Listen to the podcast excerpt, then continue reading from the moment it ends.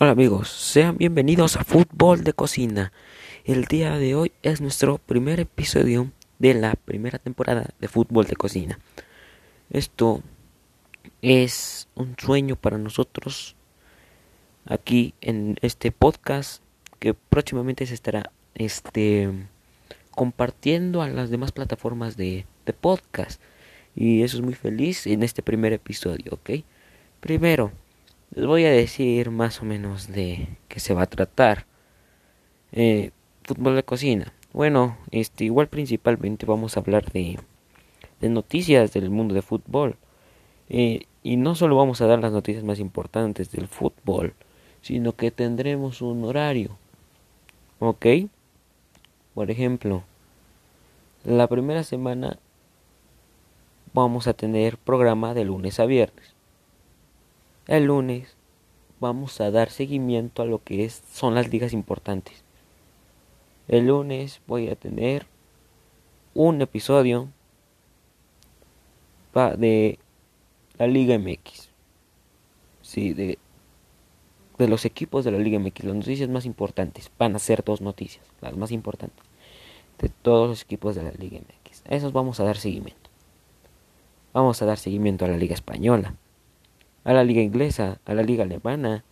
Vamos igual a dar seguimiento a a la liga de ¿cuál otra estaría bien para este podcast? Bueno, pues yo digo que la que estaría mejor este sería este la MLS porque ha revolucionado mucho seguir a la MLS. Bueno, sí, igual. Igual tendremos predicciones a través de este podcast.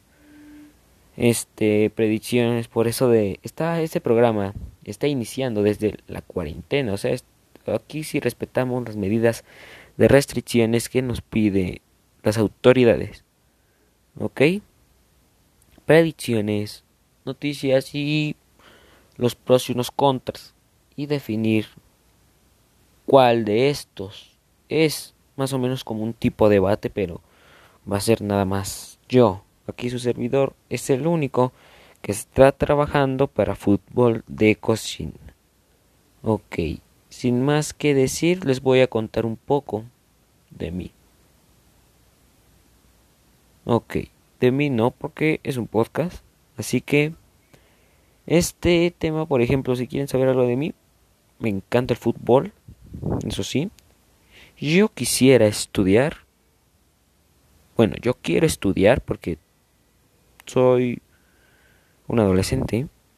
Este, estudiar periodismo deportivo. Hasta hace como unos días me di cuenta, y es la verdad.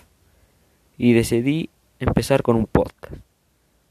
Y yo le voy a las Chivas, al club más popular y mexicano de este país. Pero esto lo dejamos a un lado Ajá. Vamos a dejar a un lado el que yo le voy a las chivas. No me voy a poner tampoco la camiseta para decir tales cosas del, club, no, de la institución. También daremos seguimiento a la e Liga MX, que creo que es la única que está haciendo este modo. O sea, es algo hasta entretenido durante la cuarentena, que los jugadores, un jugador está jugando en línea contra otros jugadores de un club y eso me parece muy muy bueno y le vamos a dar seguimiento a eso. ¿Ok?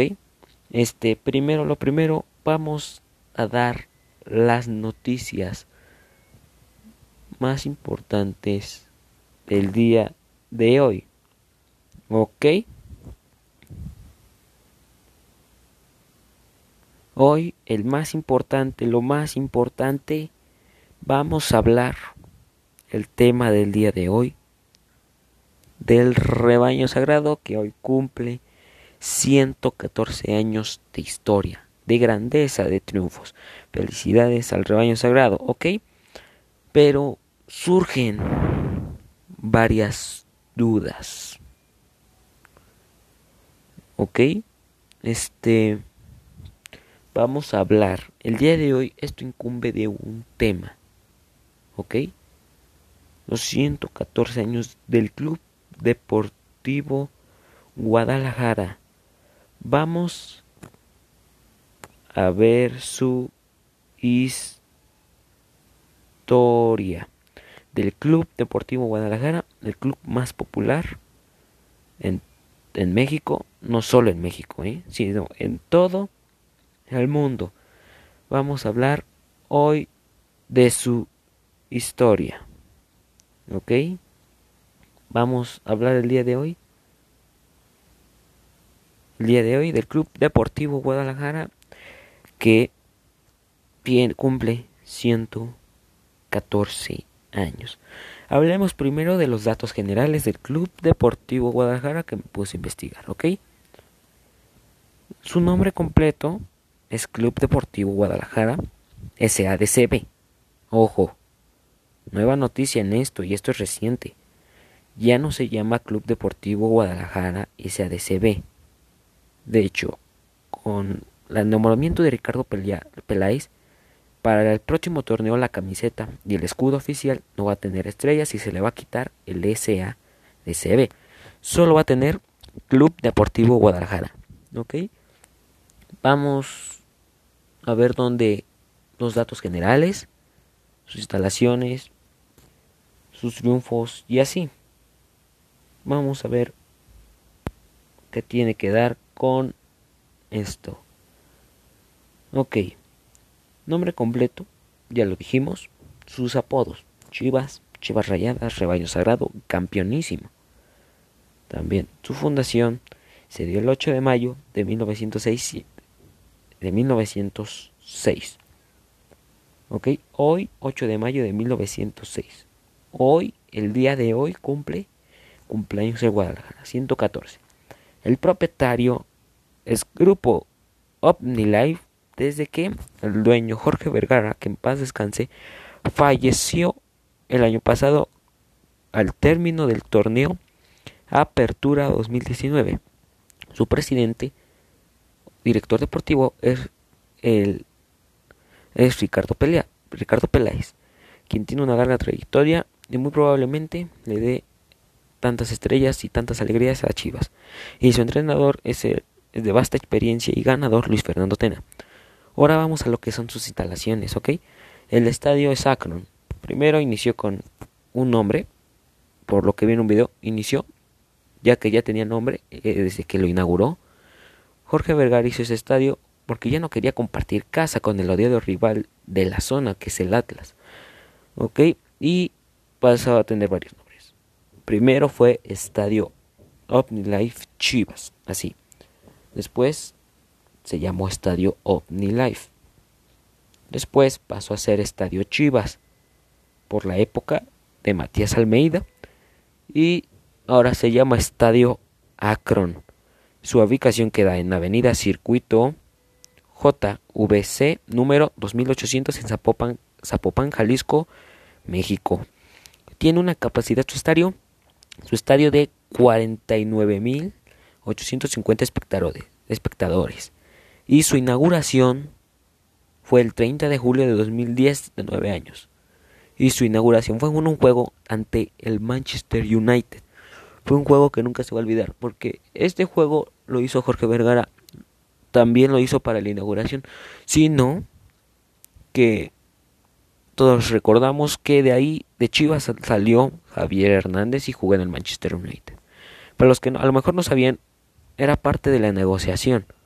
Y por eso en el partido Javier Hernández el primer tiempo jugó con Chivas y el segundo jugó con el Manchester United, el cual ganó Chivas 3 a 2, hecho con un gol de Chicharito de parte de Chivas.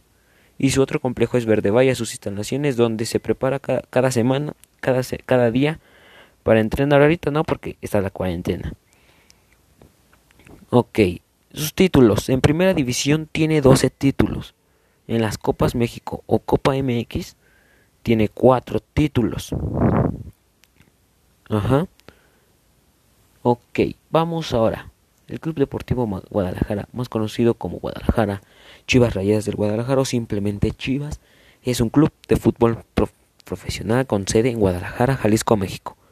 Fue fundado oficialmente el 8 de mayo de 1906 por el comerciante y agente de ventas belga, o sea, de Bélgica, Edgar Everard bajo el nombre de Unión Football Club, mismo año en el que comenzó su actividad futbolística. En 1908 inició su participación en la Liga de Occidente, torneo donde logró sumar 13 títulos convirtiéndose en el equipo más laureado en la historia de la competición. En 1943 se unió entonces a la Liga Mayor en la cual logró su primer título el 3 de enero de 1957. Aquí Chivas su primer título logró en 1957 y participa en la máxima categoría del balompié profesional mexicano hasta ahora. Ok. Y aquí dice, desde su fundación en 1940, siendo junto al Club América uno de los dos, uno de los dos únicos equipos que han logrado disputar todos los torneos de dicha competición. Uno de los ocupa el segundo lugar en el ranking de títulos de liga obtenidos con un total de 12. Sabemos que el odiado rival de Chivas, el, el América, tiene 13 títulos. Y este ostenta la segunda posición en la lista de clubes con más títulos nacionales en México, con un total de 24. Así global, no solo liga, sino un total de 24. Unos 12 de liga, 4 de Copa MX, 7 de campeón de campeones y uno de la Supercopa MX que fue ante el Veracruz. Ocupa el segundo lugar en la clasificación histórica de la primera división. A nivel internacional ha obtenido la Copa de Campeones de la CONCACAF dos veces. Estas fueron en 1962 y de 2018. Además, finalizó segundo en dos ocasiones en tanto que fue subcampeón en Copa Libertadores en su edición de 2010. Junto a Club América protagoniza el clásico del fútbol mexicano, el clásico de clásicos, el clásico nacional. Es un partido que vi emociones. De hecho, yo fui al último clásico nacional y es vibrante, ¿eh? es muy vibrante el clásico y la pasión que se siente dentro del estadio de fue en el estadio Azteca, o sea, tuvo más ahí se siente un poco más porque hay mucha polémica en tanto en ese tema, ¿ok? Pues seguimos. Este y la característica más representativa de Chivas, al demás del resto de los clubes en México y del mundo, es que solo juega con futbolistas mexicanos de nacimiento. O bueno, dice, también es reconocido este por ser un club que trabaja en la formación de jóvenes futbolistas. A que Chivas juegue con puros mexicanos es un peso y también un abuso de los demás equipos, porque se los venden más caros. O sea, se los venden como una estrella de Europa, pero al final resulta muy bien. ¿Ok? Al resto de los clubes.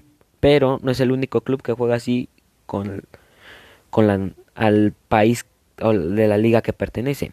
También existe el Athletic de Bilbao que juega con puros españoles y pertenece a la Liga Santander en España.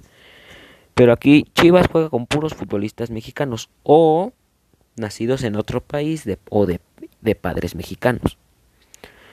O sea, estas son las reglas básicas para poder jugar en Chivas. Nacer en México y ser de padres mexicanos. No, tienes que ser de padres mexicanos. Punto. Porque, por ejemplo, hay casos como el Cone Brizuela. Él nació en Estados Unidos, pero esas de padres mexicanos, así se merece tenerlo cabida en el, eh, aquí en Chivas. ¿Ok? Los colores que identifican al club son rojo y blanco, del que recibe la, del apelativo de rojo y blanco. Y en escala menor, en la surticha gama, se puede apreciar tanto en el uniforme como en el escudo de la institución. Y el escudo de la institución, ambos diseñados en 1908, o sea, dos años después de su fundación, durante su nacimiento. Ok, ahora sí vamos a ver la historia, lo más importante. Que esto es lo que queremos enfocar y dar a entender. El Unión Football Club fue fundado el 8 de mayo de 1906 por un grupo de jóvenes empleados de los almacenes la Ciudad de México y las fábricas de Francia. O sea, es una fábrica de Francia, es una empresa reconocida aquí en México, las fábricas de Francia, de la ciudad de Guadalajara, quienes fueron convocados por el belga Edgar Everaert y el francisco Calistegas para realizar las primeras prácticas de fútbol en los campos de la colonia moderna. Ok, esos campos, por lo que había visto en un video, este, esos están en, en la colonia Vallarta, en la avenida Vallarta, ahí en la ciudad de Guadalajara. Ahorita, hoy en día es como una casa. Es una casa grande y bonita, claro.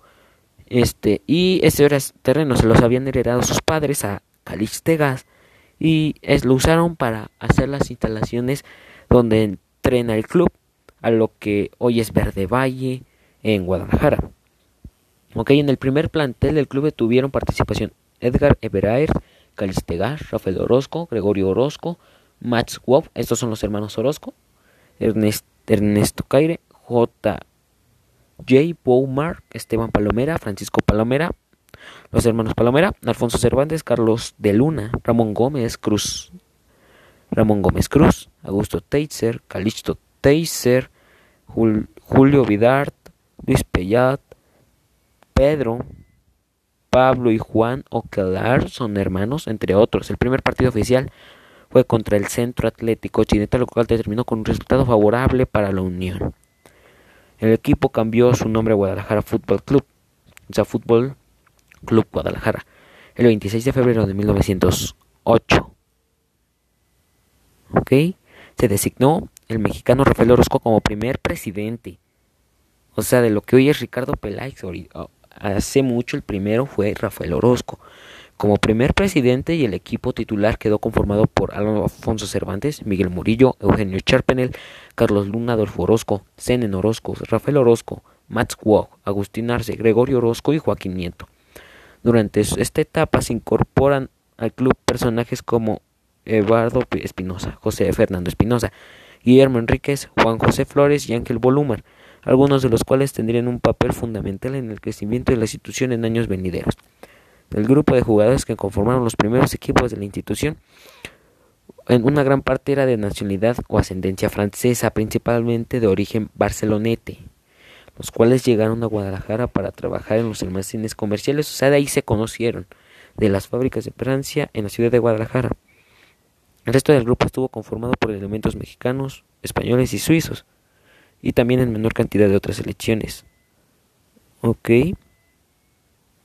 También en 1923 la institución queda constituida como una organización polideportiva.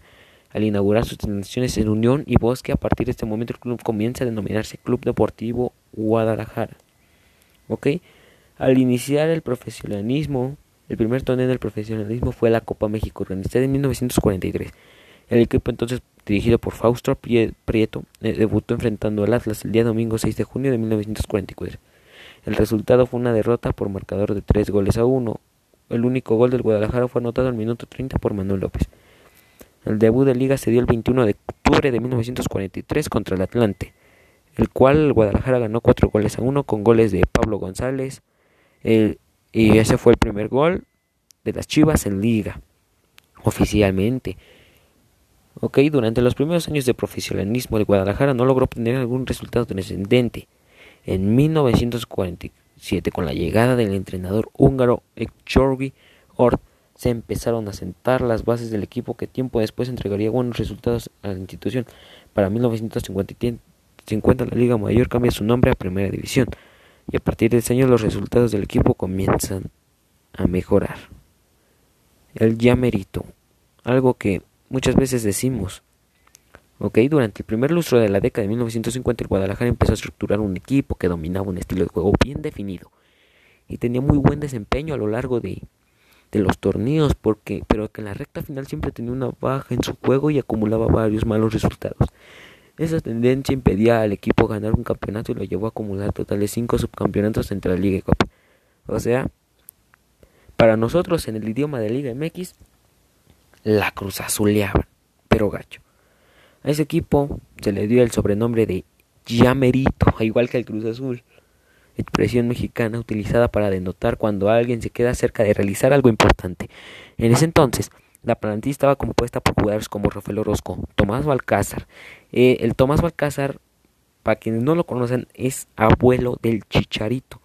Javier de la Torre, Gregorio Gómez, Rafael Rivera, Alfredo Bucanegra, Manuel Enciso, el Chuco Ponce, Rodrigo Noriega, y elementos como Jaime Gómez, el Tubo, el Tubo Gómez, Juan Jaso, el Bigotón, José Villegas, el Jamaicón Villegas, el Tigre, el Salvador Reyes, uno de los grandes anotadores del Club Deportivo y Crescencio Gutiérrez, el Mellone, que después lograron destacar en la etapa más productiva del club.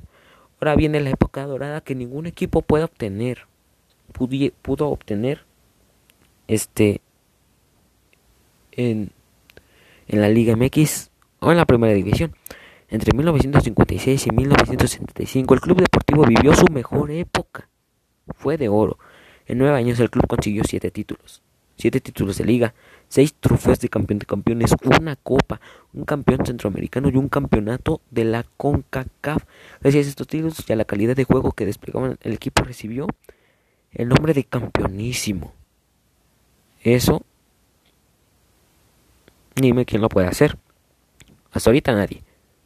Ni Tigres, que tiene la mejor plantilla, ni Monterrey, que bueno, va mal hasta ahora. Ok, el primer título de esta plantilla fue obtenido en la temporada 1956-1957. O sea, desde el primer título inició el campeonísimo. Y por eso es que ahora tenemos nuestra historia bien fundada. ¿eh? El ocaso del campeonísimo en 1965-1970. Después de convertirse en una institución alabada y todo, el Guadalajara fue bajando. Su rendimiento conforme avanzó la segunda mitad de la década de 1960. El equipo permaneció dentro de los primeros puestos de la clasificación, pero solamente estuvo cerca del título en la temporada 1968-69, otro ya merito, pero estaba bajando. Ha hecho regresó hasta la temporada 1969 y 70, cuando logra coronarse campeón de Copa y Liga, un doblete como el del 2017 en la era Almeida, por lo que automáticamente recibió el título de campeón de campeones. Ah, caray. O sea, por ganar Copa y Liga, recibe el título de campeón de campeones. Aquí, no sé cómo, o sea, si logras un bicampeonato en estadías para un campeón de campeones, no sé qué pasa, pero aquí en Copa y Liga, o sea que si seguiría hoy al actual, Chivas tendría un campeón de campeones desde el 2017. Este, y por lo que automáticamente lo recibía. El equipo tiene un nuevo subcampeonato en el torneo 1970, quedando dos puntos por debajo del Cruz Azul. Ok y Chivas regresa a partir de 1993 en épocas malas. Ok, vamos a leer. En 1993, los licenciados Salvador Martínez Garza y Antonio Blanchet conforman la promotora deportiva Guadalajara, organismo que se encargaría de manejar la parte directiva de, las, de la sección de fútbol Club Deportivo Guadalajara la instauración de dicha promotora tenía como principal objetivo la inyección de capital al primer equipo del club buscando alcanzar una estabilidad económica. Durante los primeros años de la promotora el club logró fichar a futbolistas como el Coyote, Eduardo Fernández, Carlos Turbiantes, Alberto García, el, Guamerú, Misal Espinosa, Ramón Ramírez, Daniel Guzmán, el Travieso y Luis Flores. Gracias a esto el equipo comenzó a obtener buenos resultados y surgió el sobrenombre de las Super Chivas. O sea, cuando van iniciando esto, se llaman las Super Chivas. Por eso el día de hoy mucha gente se le denomina al equipo que conforma Ricardo Peláez Super Chivas 2.0. Pero estas sí eran Super Chivas. Pero bajo la administración de la promotoria, el club logró obtener el primer lugar general de la temporada 1994-95, el campeonato de 1998-97 y el subcampeonato del invierno 1998.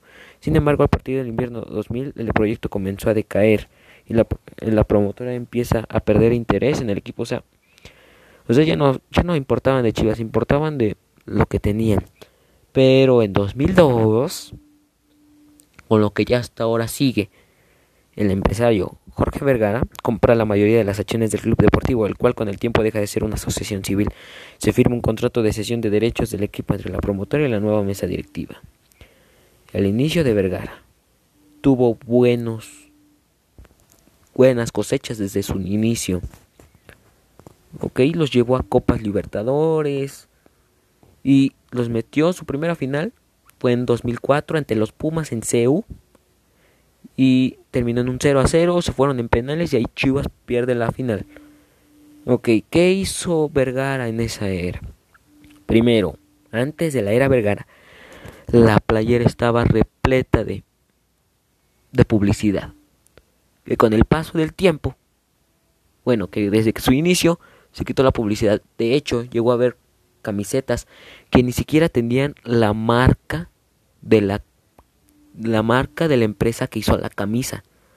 O sea, y se veía bonita, ¿eh? Por eso Chivas ahorita es Chivas se caracteriza por por este tener camisas bonitas. Por ejemplo, me gustó mucho la del 2017 o la, o la conmemorativa de, de, 100, de 110 años, que combinaba lo antiguo con, lo, con los jerseys modernos y me encantó. Eh, su primer título fue a cargo de José Manuel El Chepo de la Torre, igual un histórico de Chivas, el cual llevó al equipo en 2006 al repechaje. Pero llegaron a la final ante Toluca, que igual vino del repechaje, pero igual Toluca venía fuerte y iban perdiendo la final, le dan la vuelta con un gol de Fofo Bautista y queda, y Chivas consigue la 11, quedando como el equipo. Después de todo eso, antes de la era Almeida, hubo un problema en Chivas, el cual era el descenso. O sea, entró en una crisis deportiva, eh, poniendo a varios entrenadores, los cambios múltiples, sé que eso no es malo, en Fernando Quirarte, John Van Schip, Benjamín Galindo, Juan Carlos Ortega, José Luis Real, Ricardo Lavolpe y Carlos Bustos. Bueno, a Ricardo Lavolpe lo corrió por un escándalo. O sea, no lo corrió por porque le hacía falta algo al equipo o así y estuvo a punto de perder la categoría en un partido ante el pueblo en el Clausura 2015 que lo salva del descenso, que con un doblete del Cubo Torres, el cual iba perdiendo Chivas. Si no hubiera hecho el doblete, Chivas, podemos decir, estaría ahorita en segunda división. Y nunca hubiera llegado a Almeida. Pero llegó Almeida a rescatar al equipo y así de inmediato ganó una Copa MX. Después Liga aunque no los haya metido a la liguilla. Siguió y, ligó cuatro victorias desde que llegó, esto incluyendo un clásico nacional y fue su segundo partido, o sea, fue, un buen entrenador. Este, en el clausura 2016, en el clausura 2016 ya los metió a la liguilla, pero fue derrotado en cuartos de final por el América con un global de 2-1. Y después, dos meses después, ganan la Supercopa, superando al Veracruz por marcador de 2-0. Eso fue en Estados Unidos. El 19 de abril de 2017, Chivas consiguió su cuarto título de la Copa México al vencer 3 a 1 en penales al Club Atlético Monarcas Morelia. Final disputada en el Estadio Chivas en ese tiempo. Y así llevando, se llevó a sus vitrinas y logró el tan ansiado doblete que cualquier equipo quiere. El, el, el tan famosísimo y tan esperado Título 12. Que todos fue felicidad Guadalajara y México, Estados Unidos y el mundo. Y ambos con 12 títulos ahí manteniendo la pelea entre Club América. Después consiguió la Liga de Campeones de la CONCACAF al vencer al Toronto FC el 25 de abril del 2018 en Estadio Akron ya. Y esto lo accedió al Mundial de Clubes 2018 que tuvieron un pésimo Mundial de Clubes. Eso sí, hay que reconocer. Así que esta es la gran historia del Club Deportivo Guadalajara. La historia de un equipo ganador. Así que esa es la historia del club para mí más grande de México. Y más popular. Ok. Es la historia del club más grande de México. Espero que les haya gustado este podcast. Tendremos más. Esto fue especial por el cumpleaños 114 del Club Deportivo Guadalajara. Para mí, el más grande de México. Así que los esperamos en un nuevo podcast. Hoy estamos a viernes 8 de mayo. Antes quiero decirle feliz Día de las Madres, porque no voy a dar transmisión el domingo pero el lunes se las voy a volver a desear igual.